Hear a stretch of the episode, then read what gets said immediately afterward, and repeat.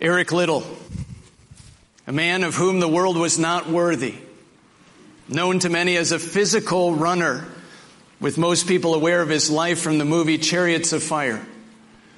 Big Eric Liddell was born in 1902 in North China as a missionary kid.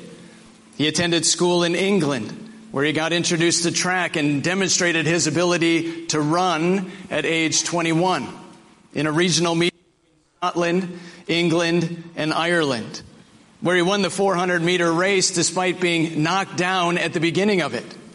So clearly a man with incredible speed, which got him chosen for the 1924 Olympics. Now, the part most people know about Eric Liddell is that he was a devout Christian who refused to run on Sundays. So at the Olympics, he was scheduled to run in the 100 meter sprint, where he was the clear favorite and would have easily won, but the final heat was on Sunday. So they moved him to the 400 meter against an American who ran a world record time of 47.8 seconds that morning. Nonetheless, Eric Liddell ran the 400 meter in 47.6 seconds that afternoon. Not only beating the American and winning the gold medal, but breaking the world record, which caused the crowd to go absolutely crazy announced. Now, helpful to know that even at the 1924 Olympics, Eric Liddell could have won several gold medals, probably should have won three gold medals at least. But he only won one because of competing on Sunday. Olympic Committee and all the people of Scotland were pressuring him to continue his career with a plan to compete in the 1928 Olympics. But instead, what did Eric Liddell do? He walked away. Why did he walk away? because he was running a totally different, more important race altogether. And the truth is, the Olympics were a distraction to that race, which was back in China. So he moved back to China, got married and ministered faithfully in China right up until World War II, where in March 1943 he was confined to a Chinese military prison camp. Now grab a hold of this picture. Because there were 300 captives in that camp from all walks of life. And Eric was alone. Wife and kids were back in Canada. In fact, he never got the chance to meet his third daughter. But he faithfully ministered there. So he loved those around him, faithfully serving, joyfully volunteering, and gave everything he had time, effort, affection, and most importantly, the gospel to those around him. So despite the persecution, the trials and the tribulations, Eric Liddell ran the race that was set before him. And he ran it with endurance, faithfully news of Jesus right up until he died February 21st, 1945, at the age of 43, six months before the war ended. Here's the question How did he do it? I mean, how do you walk away from being a national celebrity. Choose to instead minister in such a difficult place as China and endure such persecution, trials and tribulations with such joy and energy, clarity and courage, perspective and perseverance. How do you do that? One answer. He looked to Jesus, the author and the perfecter of his faith. And he considered the joy of one day seeing his Savior face to face in future glory as greater wealth than any Olympic gold medal. That's how he did it. And that's how you and I can do it. So if you would go ahead and turn to Hebrews chapter 12. It's on page 1008 if you're using one of the Bibles in the chairs in front of you. Also, encourage you to have my outline right there in the Bible with you. Three points this morning command to run, strategy to run, and application to run. If you would follow along as I read Hebrews chapter 12, verses 1 to 3. The author says, Therefore, since we are surrounded by so great a cloud of witnesses, let us lay also, uh, let us also lay aside every weight and sin which clings so closely. Let us run with endurance the race that is set before us, looking to Jesus, the founder and perfecter of our faith, who for the joy that was set before him endured the cross, despising the shame, and is seated at the right hand of the throne of God. Consider him who endured from sinners such hostility against himself, so that you may not grow weary or faint hearted. Now, notice how chapter 12 starts with the word therefore. Then comes before it, so there's clearly context to these words. But I want you to think about the context in two different ways. Starting with A, the condition of the church. Because the book of Hebrews is written to Jewish Christians who are struggling with the persecution that is coming to them. So they're being tempted to abandon their salvation in Christ and turn back to the Old Testament sacrificial system. Now, why would they do that? Why would they turn back to the Old Testament sacrificial system? Well, because if they do that, It'll keep them from being persecuted. Christians were being persecuted, not Jewish people. So they're tempted to turn back to the Old Testament sacrificial system so that they can avoid being persecuted. So the author's pleading with them to hold fast to their confession in Jesus without wavering. Because they're seriously struggling at this point in time. To use the imagery of a runner, their spiritual legs are tired. Their lungs are winded and they're growing weak in the knees. So honestly, at this point in time, it would be easier for them to just wander into the crowd than to run with endurance the race that God set before them. Which means spiritually speaking, they started to drift away, lacking focus, energy, clarity, and conviction. Which is why we have all of the warning passages in Hebrews. For example, Hebrews 2:1. The author says we must pay much closer attention to what we have heard lest we drift away from it. Verse 3, how shall we possibly escape if we neglect so great a salvation? Or how about Hebrews 3:12? Take care, brothers, lest there be in any of you an evil, unbelieving heart causing you to fall away from the living God. But exhort one another every day as long as it's still called today, so that none of you may be hardened by the deceitfulness of sin. So take care, brothers, because some are obviously not taking care. So the church is drifting, neglecting their salvation and growing careless. So not being diligent, not exhorting one another, not fixing their hope completely on the Lord Jesus. Which means they're being hardened by the deceitfulness of sin, the worries of the world, and the fearful expectation of persecution. That's the context of this entire book and explains and into that context, the author says, Hebrews 12:1, therefore, since we are surrounded by so great a cloud of witnesses, let us lay aside every weight and every sin which clings so closely, and let us run with endurance the race that is set before us. What I want you to understand is the command to run doesn't come out of blue. It doesn't come out of nowhere. But instead, it's the main point of the entire book of Hebrews. That believers in Christ are commanded to persevere, to endure, to not drift away, to not neglect their salvation, to not be sluggish or take for granted their eternal security, but instead to fight the good fight of faith on the basis of Christ's once for all sacrifice on the cross for their salvation. So the main is to run. Run with endurance. That's the command. Everything else supports it or explains it, provides strategy for it or motivation to do it. And the immediate context is obviously Hebrews 11, right? The hall of faith. Be this great cloud of witnesses.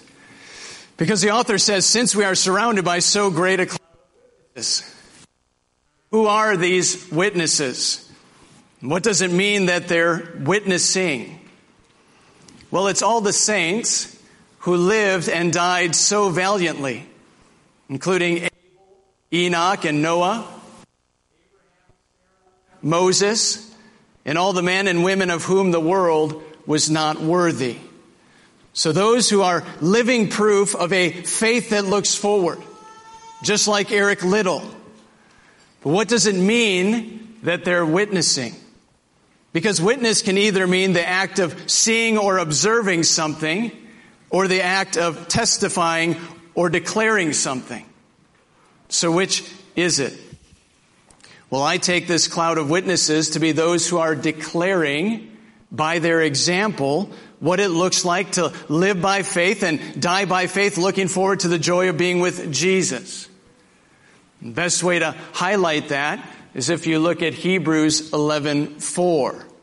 If you look at Hebrews 11:4, the author highlights Abel, and he says, "Who through faith, Abel, who through faith, though he is dead, still speaks."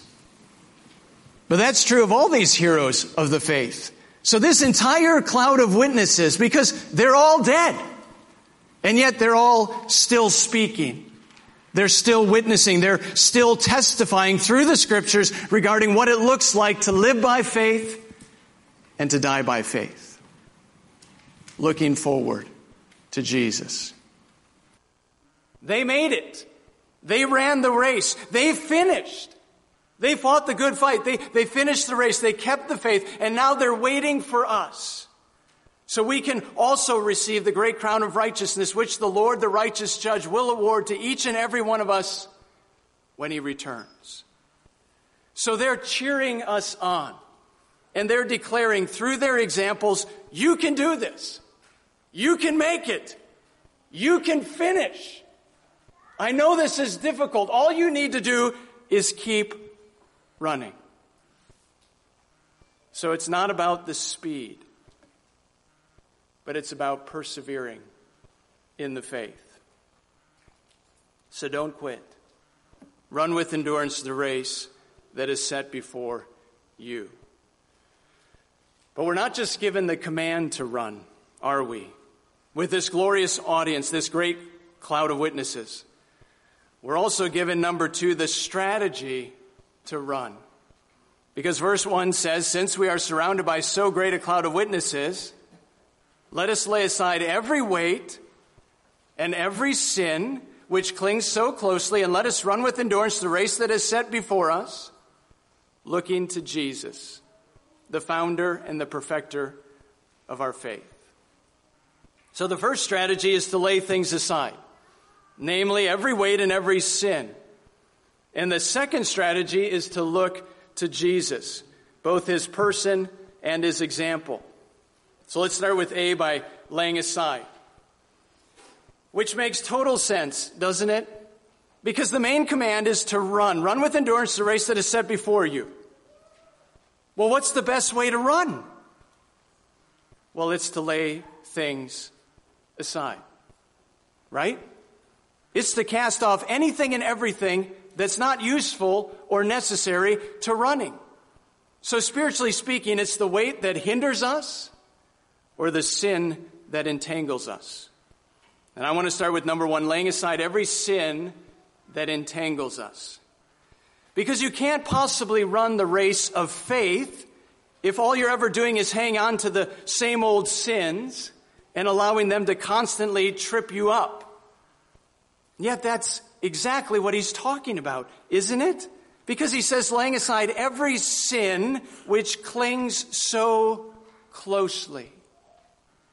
So he's talking about the sins we struggle with the most. He's talking about our besetting sins. He's talking about the sins that we have the hardest time casting off. the sins that distract us the most, entangle us the most, and the sins that threaten to consume us and destroy us. You know, the picture that immediately comes to my mind is of a Venus flytrap. Perhaps you know what I'm talking about. Because the Venus flytrap is this incredible plant that essentially looks like a big green clam, right? If you can picture this in your mind, a big green clam with antenna and spikes coming out the ends of its leaves. But did you know that the Venus flytrap produces this incredibly delicious nectar that the flies just can't seem to resist? So they land on the pads of this open green clam and they gorge themselves on the nectar until all of a sudden the trap collapses, closes in on them, and consumes them. You know, honestly, if you go home and watch the video, it's terrifying. to watch, you know, they zoom in on this whole thing, and you're like, "Don't do it! Don't do it!" Boom, he's done. But that's what comes to my mind. Because we're talking about the sinful nectar that tempts us the most, that draws us in and clings so closely. So the sins that distract, entangle, and threaten to destroy us. That's what the author is talking about, isn't it? Sin that prevents us from running the race of faith with endurance, which obviously causes us to not finish the course. I mean, that kind of sin at least has to be in view here.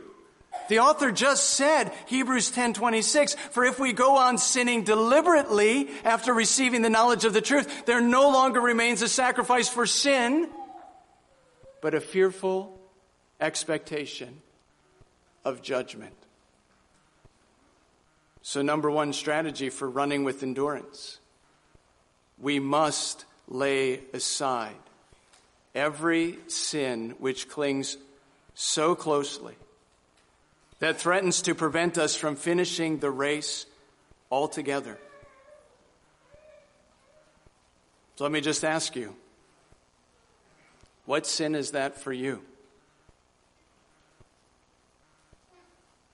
Do you have a name for it in your life? Is it materialism? or judgmentalism? Is it envy or pride or lust? Is it anger,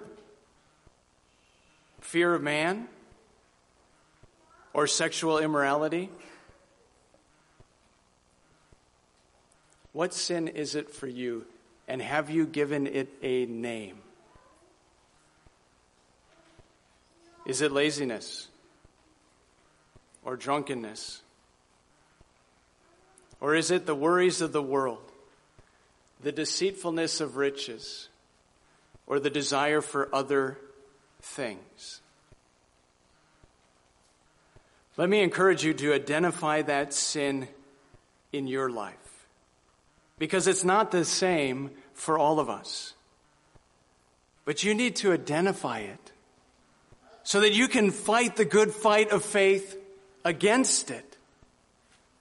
But it's not just sin, is it? It's also laying aside every weight that hinders you. Now, I want you to picture in your mind's eye someone who is running a marathon. So, running 26 miles, not on 26 separate days one mile a day. It's not what I'm talking about, right? 26 miles all at one time. I want you to picture a person who's running a marathon in your mind's eye. Can you picture that person? Now, in your mind's eye, notice how they're wearing a trench coat and high heels or a wool sweater. What would you immediately say to someone who is doing that? Wouldn't you immediately tell them to take it off and to put on the lightest shorts and t-shirt that they can possibly find with the best shoes that money can buy, especially if you're running a marathon. But let me push this down a little bit further. Because you could easily argue that none of those things are wrong. I mean, it's not wrong to run in a trench coat or in high heels or in a sweater, is it? But you'd all agree, wouldn't you? That's not smart. Don't do that. You're being foolish. But you understand? That is what we so often argue. Meaning we ask the question, what's wrong with this or that? And if there's nothing wrong or sinful with this or that, then what's the big deal? But what I'm trying to say is that you're asking the wrong question. So according to Hebrews 12:1, the question is not what's wrong with this or that, but the question is, does it help me run? Because the author's saying, don't just lay aside every sin, but lay aside anything and everything that hinders you from running. So anything that prevents you from delighting yourself in the Lord Jesus. So he's saying the best strategy is to get rigorous with your life. Get rid of the trench coat. Cast off the heels and the sweater. They weigh you down. You don't need any of that. Not to get to Jesus, not to make it home to glory. Those things are unhelpful and unnecessary. So let me just ask what are those things for you? How about social media? Social media is not wrong. But is it helpful for you to run? Facebook, Instagram, and Twitter? How about Netflix, Amazon Prime, and binge watching your favorite show? Is binge watching helpful with regard to running with endurance? How about unhelpful music? How about ungodly friends? How about inappropriate movies? How about comfort and ease? Alcohol, video games, and maximizing your me time. I mean, you just agreed it's not smart to run a marathon in a trench coat, heels, or a sweater. We all agreed. Cast it off. Well, then why in the world would we hesitate, even for a second, to cast off anything and everything that hinders us from running the race of faith to get to see Jesus? Oh, I appeal to you to be tenacious about what stays and what goes in your life and to work hard to shift your orientation from being a minimalist to being a maximalist.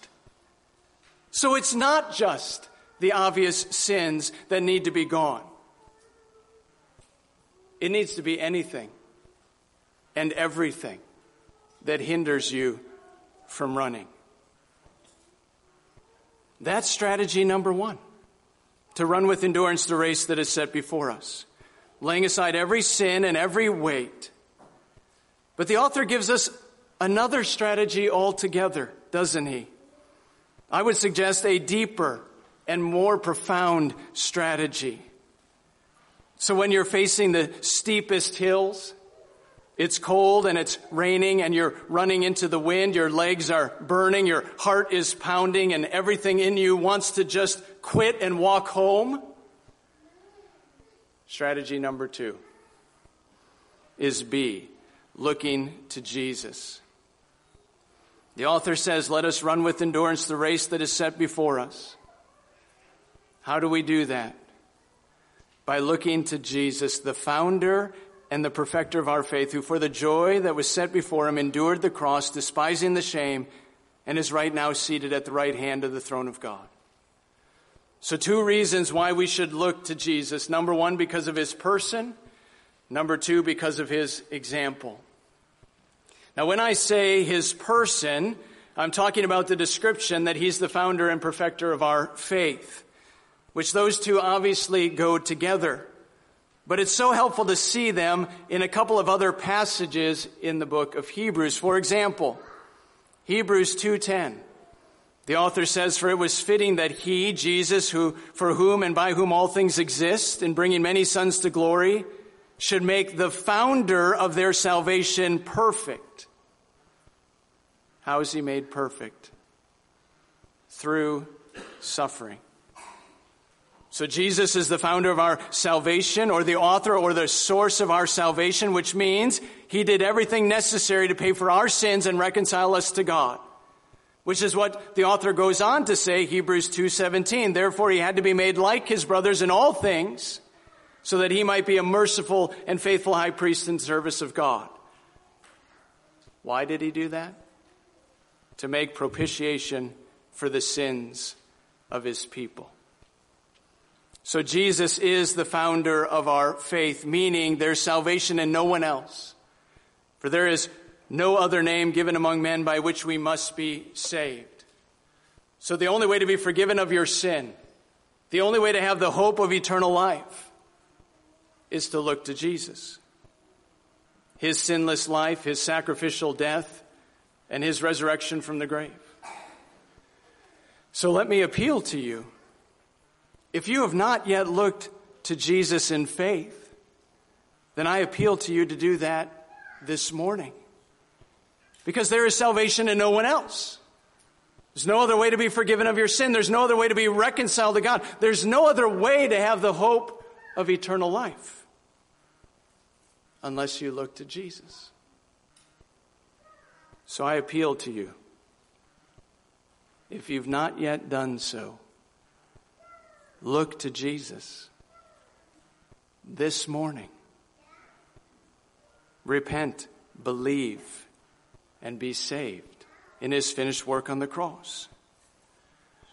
But Jesus is not just the author of our faith, is he?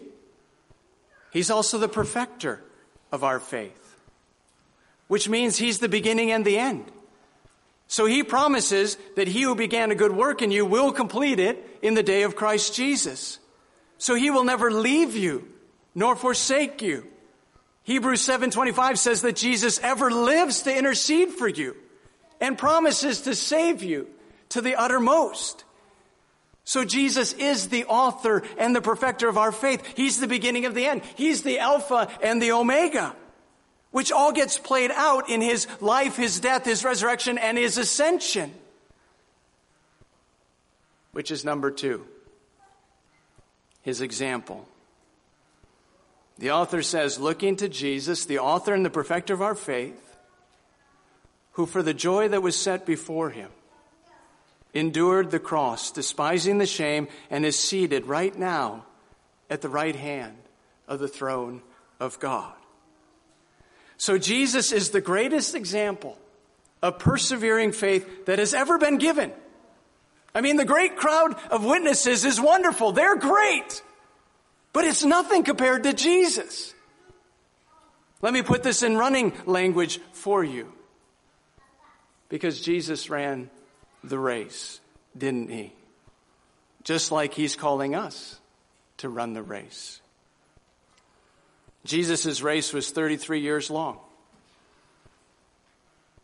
But the author doesn't want us to focus on the first 32 years. It wants us to focus specifically on the last week of Jesus' life. That's why he says, For the joy set before him, he endured the cross.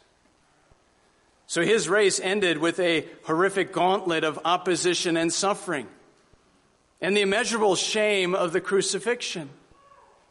Not necessarily the physical pain, but being cut off from his Father so, bearing the awful weight of sin and enduring the wrath of God as a result.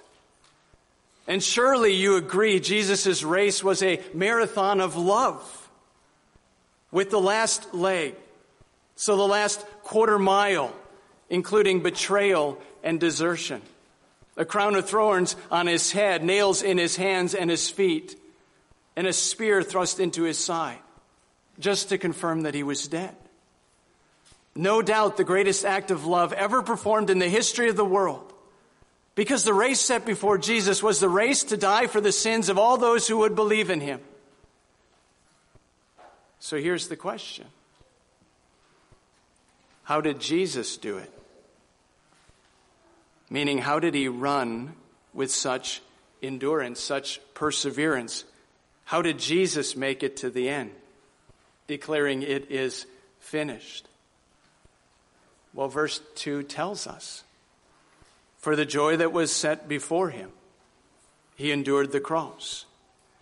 So there was a future joy that enabled him and empowered him to persevere through the muck and the mire, the sorrow and the shame, which he despised.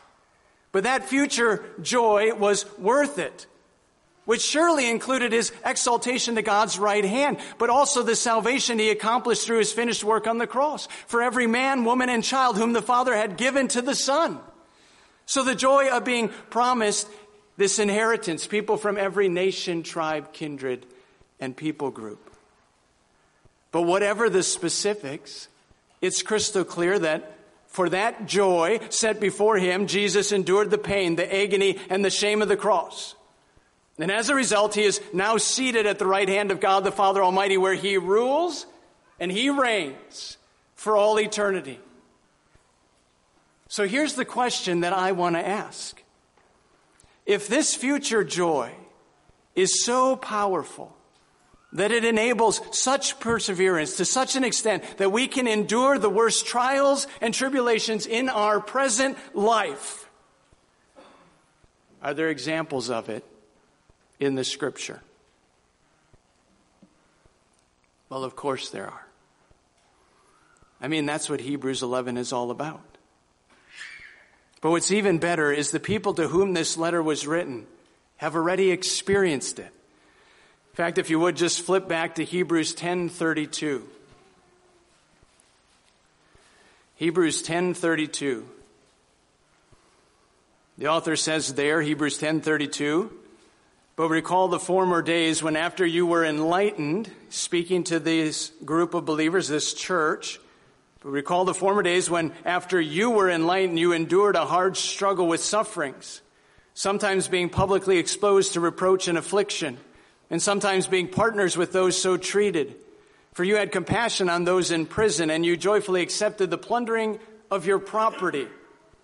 Why? Why endure such suffering? The author says, Since you knew that you yourselves had a better possession and an abiding one. So, for the joy set before them in the future, they endured this present persecution. These are the exact same people to whom this letter is written. So they know what it looks like to run with endurance the race that is set before them, identifying with Jesus and with Jesus' people rather than avoiding persecution. They have done it already. Look at this list. Being publicly exposed to reproach and afflictions means they were victims of verbal abuse in the public square. And they weren't afraid to identify themselves with fellow Christians. Instead, they had compassion on those who were in jail, meaning they brought them food and water and whatever was needed.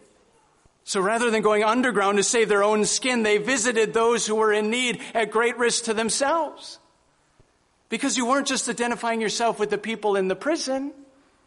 By doing so, you were identifying with Christ Himself. And then verse 34. This is so helpful for us.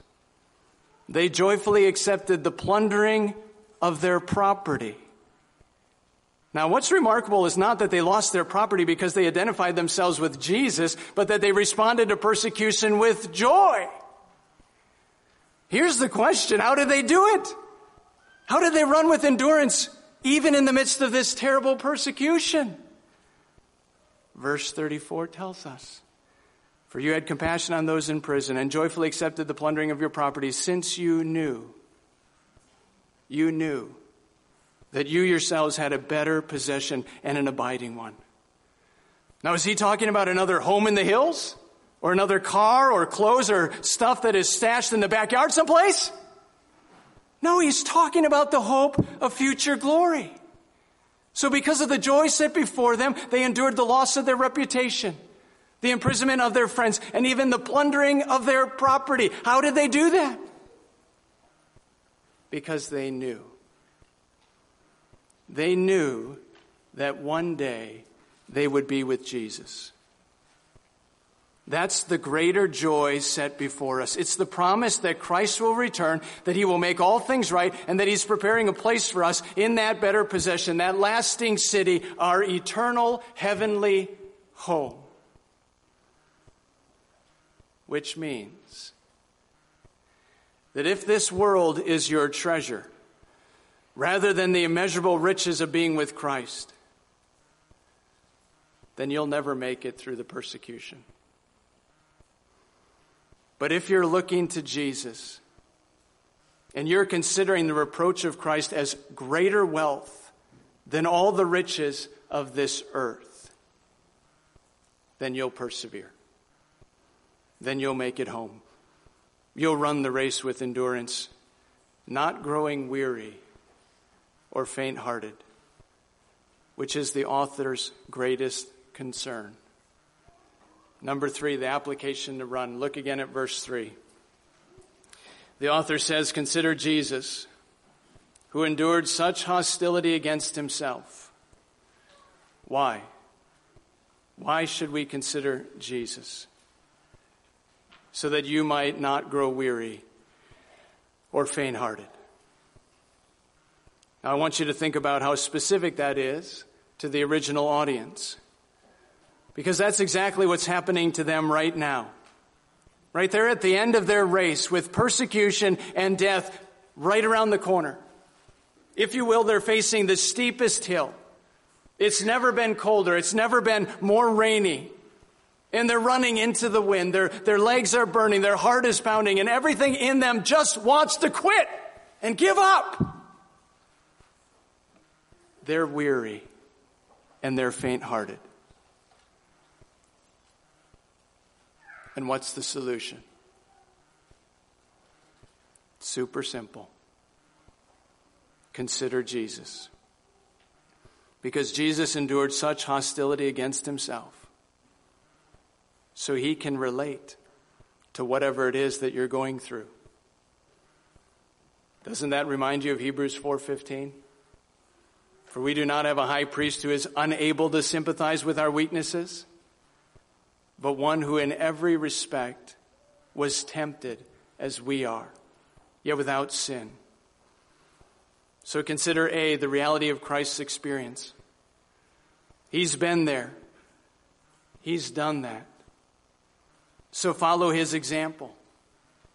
1 Peter 2:21 says for this you have been called because Christ also suffered for you leaving an example so that you might follow in his steps who committed no sin, nor was any deceit found in his mouth. By being reviled, he did not revile in return. While suffering, he uttered no threats.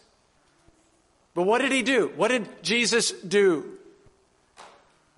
He kept entrusting himself to God who judges righteously. So, absolutely consider the reality of Christ's experience that he endured hostility right up until he was crucified on the cross. He understands persecution and he can absolutely relate to what you're going through. But it's so much more than that, isn't it? Because he endured that hostility, the mocking and the affliction, the betrayal and the desertion, the crown of thorns on his head, the nails in his hands and his feet. He endured all of that for your salvation. 1 Peter 2:24 says he himself bore our sins in his body on the cross so that we might die to sin and that we might live to righteousness. Do you understand the greatest way we can ever consider Jesus is by faith? Looking to him, trusting him, delighting in the fact that his sacrifice was sufficient not only to save us, but to empower us to persevere, to endure firm to the end. That's the greatest way we can ever consider Jesus, remembering he offered himself up once for all as a single sacrifice for our sin, thus securing our eternal redemption. So by faith, we consider all that Jesus accomplished, which enables us by his example and empowers us by his Spirit to press on putting one foot in front of the other, not growing weary or faint hearted, but entrusting ourselves to the one who promises to guard us through faith for a salvation ready to be revealed in the last day. So then, what should we do? Meaning, what does it look like for us this morning to consider Christ? So we might not grow weary or faint hearted, but run with endurance the race that is set before each one of us. Well, here's a practical application for you to consider. For starters, we're right in the middle of summer. I mean, this is already July 23rd. So, what if you step back and you made a plan for yourself to run with endurance? Which starts by setting aside time. Maybe you make the decision that you're going to set aside the month of August just so that you can read through one of the Gospels, just so that you can get to know Jesus even better and be more enamored with his person and his work. Your plan to run with endurance, delighting yourself in Jesus, his teaching and his miracles, his character and his way of interacting with people and being overwhelmed by the amount of time that each gospel focuses on the last week of Jesus' life. So glorying in his humiliation, that he truly did endure from sinners such hostility against himself for your salvation. And you spend all of August delighting in that reality that he died for me. You hear what I'm saying? You're not focusing on run. How do I run better? How do I run better? How would I? No, you just delight yourself in Jesus. All of August, I just want to glory in the fact that he died for me. Be overwhelmed by all that he endured so that I can be reconciled to God for all eternity. Don't you think that planned, proactive, dedicated time considering Jesus would serve you well to not grow weary or faint hearted in your race of faith. Might be the best spiritual strengthening exercise you've ever done for your faith. Second thing I would suggest is you start planning on how you can better dedicate yourself to running the race that God has uniquely set before you. Specifically, writing down any sins that entangle you or seemingly innocent weights that hinder you. So anything that's not explicitly condemned in the Bible, but is clearly holding you back in your race of faith, or your race of love, or your race of courage and freedom, or your race in holiness and sacrifice and service to your King the Lord Jesus. And I want to encourage you to be tenacious when you do this. Because if it hinders you from running, or limits your affection for the Lord Jesus, or your longing for His return, then it's got to go. Don't just identify the sins and weights in your life. That's a good first step. But then make the plan to chuck them. Get rid of them. Cast them off. So often I talk to people, and in counseling, they're able to identify the sin in their life, and they're able to put a finger on the weights that hinder them, but then they don't cast them off. Oh, you need a plan to identify them, but you need a plan to get rid of them. Why would you run in a trench coat and high heels and a wool sweater? You would never do that. Well, then let's get rigorous about the things in our life that have to be gone. because they're not helping you from running. So set aside August. August, I, am going to create a list. I, and it's a list that I'm going to keep. It's not on a, a scrap piece of paper or the back of an envelope that's going to get thrown away. No, it's on my iPad because I'm going to keep this list. List of sins that have to go. I would encourage you to give them biblical names. Not frustration, anger, sexual immorality. List them. Here's the list of sins. Here's the list of weights. Next column. What's my plan to get rid of them? Cast them off. Be diligent to get rid of them so that I can run with endurance the race that is set before me. You know, that's why I started with Eric Liddell this morning. Eric Liddell joyfully gave up Olympic gold medals, the certainty of Olympic gold medals for the Lord Jesus. Which means he was ruthless when he did this exercise. And he determined that the fleeting joy of Olympic glory, including glitz and glamour, being a national celebrity, rest and relaxation, ease and comfort, money and status. Nothing wrong with any of those things.